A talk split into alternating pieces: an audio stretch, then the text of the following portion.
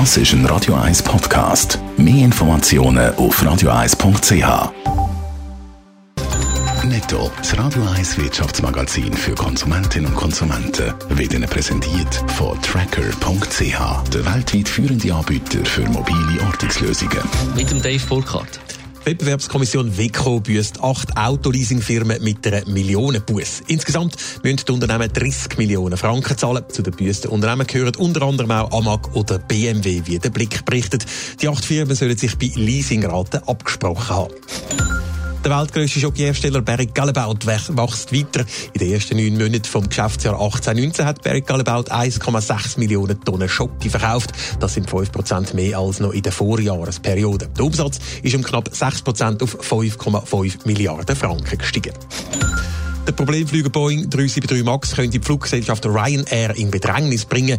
Ryanair hat 50 737 MAX bestellt. Die sollten ab nächsten Sommer dann zum Einsatz kommen. Nach zwei Abstürzen gilt für die 737 MAX-Flüger aber ein weltweites Flugverbot. Der Hersteller Boeing geht aber davon aus, dass die Flüger nach einem Software-Update ab September wieder abheben.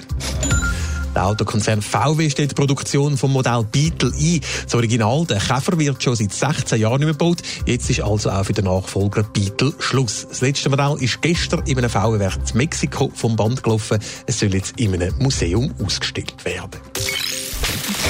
Also ist die Banknote schlechthin Schweizer Tausigernote. Weltweit gibt es ja keine Note mit einem ähnlichen hohen Wert. Jetzt könnte eine Tausigernote für die Nationalbank zum Problem werden. Dave Burkhardt, sie wird von den Leuten nämlich zu wenig ausgeben. Ja, eine neue Studie, die die Nationalbank SMB selber in Auftrag gegeben hat, kommt zum Schluss, dass äh, zumindest 2017 80 bis 85 Prozent von diesen Noten gar nicht in Umlauf gekommen sind oder gar nicht in Umlauf kommen. Das berichtet der Tagesanzeiger heute. Für die SMB ist das eine schlechte Nachricht. International steht tausende Noten nämlich in der Kritik, weil sie als Noten mit dem international höchsten Wert ein beliebtes Wertaufbewahrungsmittel für Kriminelle könnte sein.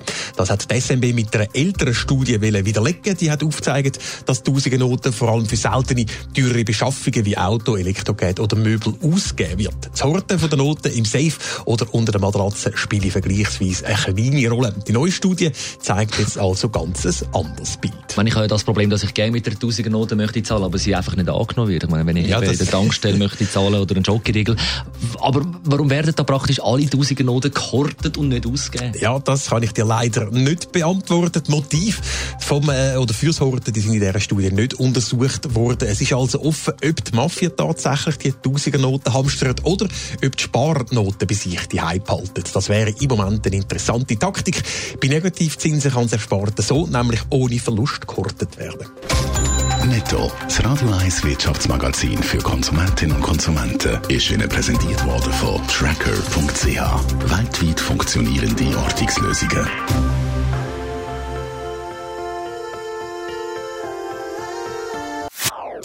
Das ist ein Radio 1 Podcast. Mehr Informationen auf radio1.ch.